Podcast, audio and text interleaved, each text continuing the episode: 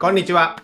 税理士の山下です。さて、今日も元気に楽しくやってまいりましょう。今日もですね、会社と社長のお金を増やすテーマでお送りしたいと思います。今日のテーマはですね、えー節税です。皆さん大好き、節税の話ということでですね、えー節税の基本は分散ということでですね、この分散をね、テーマにちょっとお送りしたいなと思っております。じゃあ早速中身に入っていきましょう。えーこの節税の基本は分散なんですけども、この分散とは何のか、何なのか、分けて、えー散らすっていう意味なんですかね。えーまあ大体わかるとは思うんですけども、えーまあ社長一人、まあ社長一人の収入をまあ一人でもらうのではなく、まあ家族や、まあ他に分けることによって、まあこれは分散ですね。分散することによって節税になるってことです。じゃあこのなぜね、えー分散するのが良いのかっていうことなんですけども、なぜかというとですね、えー答えとしては、まあ個人の税金、所得税の個人の税金っていうのね、超過累進税率。難しい言葉出てきましたね。超過累進税率って言ってね、えー昔ね、超過累進税率って何ですかっていう動画を撮ったので、概要欄でね、ちょっと見ていただいたらいいんですけども、このね、えー階段上に、えー所得が低い人は一律5%ですよみたいなね、えー感じでですね、階段上にね、税率が上がっていく。で、どんどんどんどん上に行けば行くほど税率が高くなる。今ね、所得税の税率表をね、ちょっとね、動画では見せているんですけども、下はね、所得税は、えー5%。ね、えー195万以下であれば5%。から上ね、えー上はね、4000万を超えると、えー45%という。40%以上の開きがあるってことですよね。これが所得税の国の税金で、プラス住民税っていうのがね、10%、一律10%のやつですので、最低15%の税率で、最大55%の税率が、えー個人ではかかる。ですので、例えば、まあ、仮にですよ、えー年収1億円の人がね、かいれば55%の税金がかかるってこと、ざっくりですよ。でも超過累進税率なので、一律にね、55%ってかかるわけじゃないんですけども、階段上にかかっていく。なので、その人に1億円ね、社長に1億円払うよりも、まあ、いろんな人に分散して、えー2000万ずつ5人に払いましょうとかね。そういうのがね、分散っていうことです。例えばですよ。ですので、えー超過累進税率だから分散した方が税率が下がるので、えートータルで見ると節税になるよってことですね。じゃあ僕からね、えーここの提言するんですけども、アドバイスとしては、えーこの所得ね、900万未満を見ていただきたいんですけども、えー所得税の税率表を見るとですね、真ん中の方に所得課税される所得金額が695万から900万まで、あ、899万9000まで。なので900万未満の方であれば、税率は23%のところなんですね。で、900万から えー 1700万とかね、1800万ぐらいになると33%に上がる。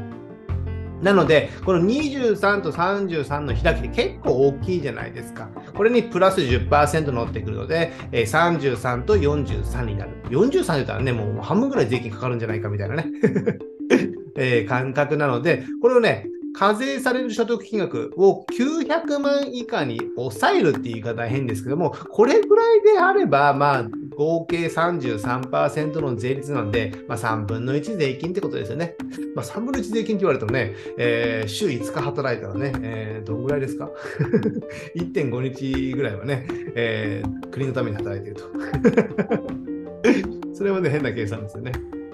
じゃあ手ど、手残りは3日半ぐらいなのかっていうね。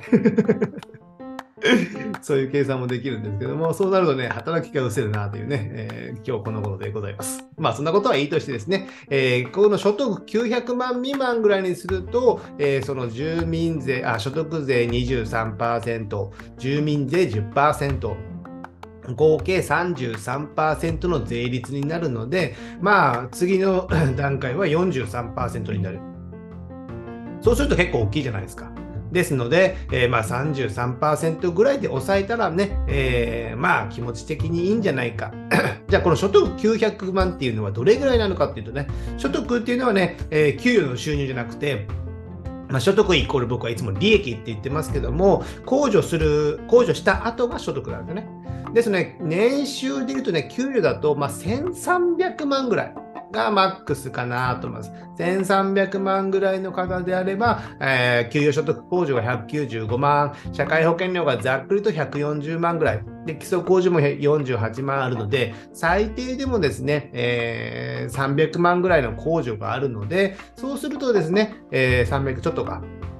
えー、で、その所得900万ぐらいになるのかなと思いますので、1300万以下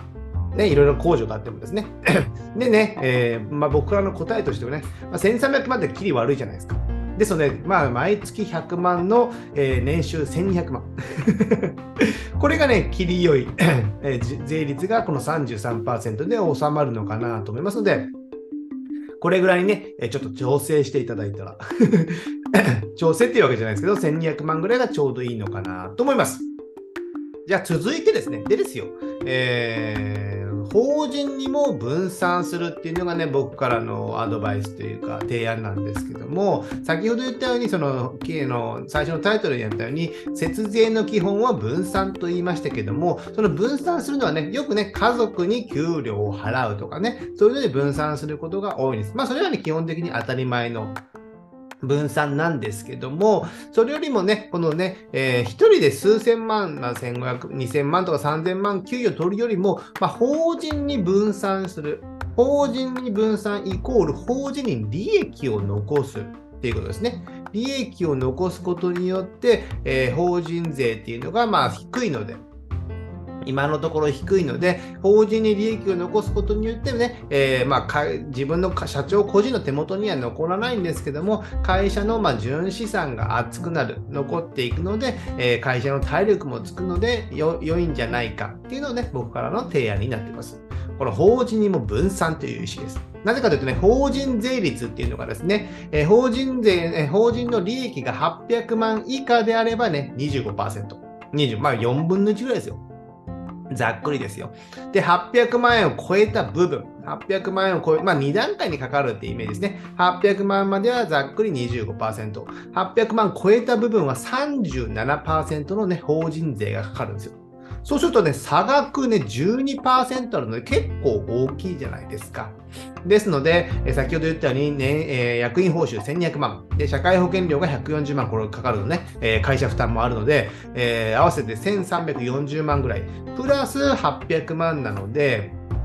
なので、え役員報酬引く前の利益がですよ、え2000万。ね、役員報酬引く前の利益が、えー、予測だとか2000万ぐらいになっているのであれば、えー、2000万以下ぐらいですね。ただこれぐらいでもそんなに積極的に節税はしないっていうのがね、僕がおすすめかなと思ってます。ね、無理に節税しても、どうせ4分の1ぐらいしか税金安くならないんですよ。であれば、まあ、800万超えてますと。法人のね、えー、利益がその役員報酬引く前でもね、えー、3000万ぐらいあるのであれば、3000万引く2000万引いて、1000万分に対してはね、えー、積極的に節税していいのかなと思います。それはね、なぜかというと、えー、法人税率が37%かかってくるからってことですね。ですので、この法人税率は25%。で、先ほど言ったように、個人の所得税は33%で、ある程度低い税率の部分で抑えられるので、まあ、これぐらい、ね、え役員報酬引く前の利益が2000万。意識してください。役員報酬引く前の利益が2000万以下であれば、積極的に節税はしない。それであれば、えー、役員報酬1200万。ね、えー、その辺のバランスはね、えー、考えていただいてはいいかと思いますけども、これぐらいの方がね、よりね、えー、会社にも残るし、個人にもの税金も負担も少ないってことになりますので、この辺をね、え検討していただいたらいいのかなと思います。ただね、この辺ね、え児童手当とか使わなくなるんですよ。この辺のゾーンになるとね、児童手当、子供手当、何ですかね、えー、子供にね、1万5千とか1万円払えるのは、あれがつかなくなる。これもね、なかなかね、えー、いかがなものなのかなと思いますけども、まあ、それは別の話ってことですね。じゃあ最後ね、えー、家族にも分散っていうのをね、えー説明しておきますけども、まあ、役員にするとか、取締役ですね、取締役にしたりするとかね、したら給料を払うことができたり、あとね、まあ、普通に働いてもらえればね、えー、普通給料支給することはできます。ただね、えー、働いてないとダメですよ。普通の従業員で名前だけ入れて働いてないってなると、ちょっとなかなかね、支払うのは金額的にも厳しいし、税務調査があると、それはね、えー、否認される可能性もありますので、まあ、働いてないなら役員にするとかね。あんまり大きな声で言いませんけど、役員にすれば別に働くっていうわけじゃないからね。えー、委任するみたいな感じになるので、別に働かなくても、まあ、経営をしてもらえばいい、アドバイスをしてもらえばいい。そうなるとでもね、えー、そんなに金額が高額に出せないですので、その辺ね、えー、家族とかね、えー、まあ、ご両親に出す方もいらっしゃいますけども、まあ、それがね、え自分も医者で、両親も医者でちょっと働いているのであれば、高額に出すことはできたりしますけども、え何もしてないとね それも遠方にいるとかなるとね、なかなか金額的に、ね、払うのがね、なかなか上げれないっていうことになりますので、えー、やりすぎには注意ください。やりすぎには注意ください。あとね、えー、金額によってはね、えー、働いてて、えー、役員とかでもね、え非常勤とかじゃなくても、あの社会保険か。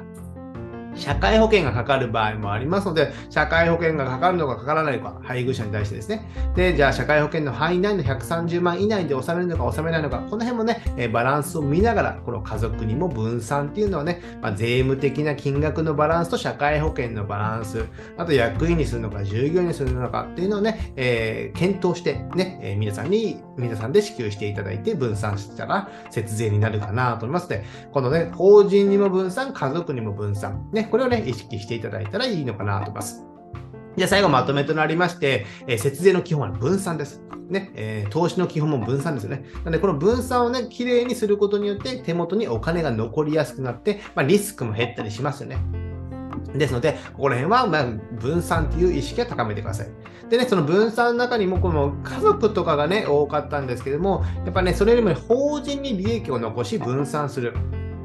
この意識はね、非常に大切かなと思いますので、やっぱね、会社がきちんと、えー、強くないと、やっぱね、えー、社長個人とかね、自分も給料もらえないんですから、ここのね、法人にも利益をきちんと残すという意識が非常に大切かなと思います。やっぱ先ほど言ったようにね、えー、個人でも33%とか、プラスね、社会保険料もね、え取られるんですよ。だったらね、法人にきちんと利益を残して、え最初はね、その役員報酬あんまり取らないっていうね、戦略の方が僕は正しいのかなと思います。でね、え、家族へのね、給料も分散、分散になりますけどもね、え、金額とかね、え、社会保険料にはね、十分ご注意ください。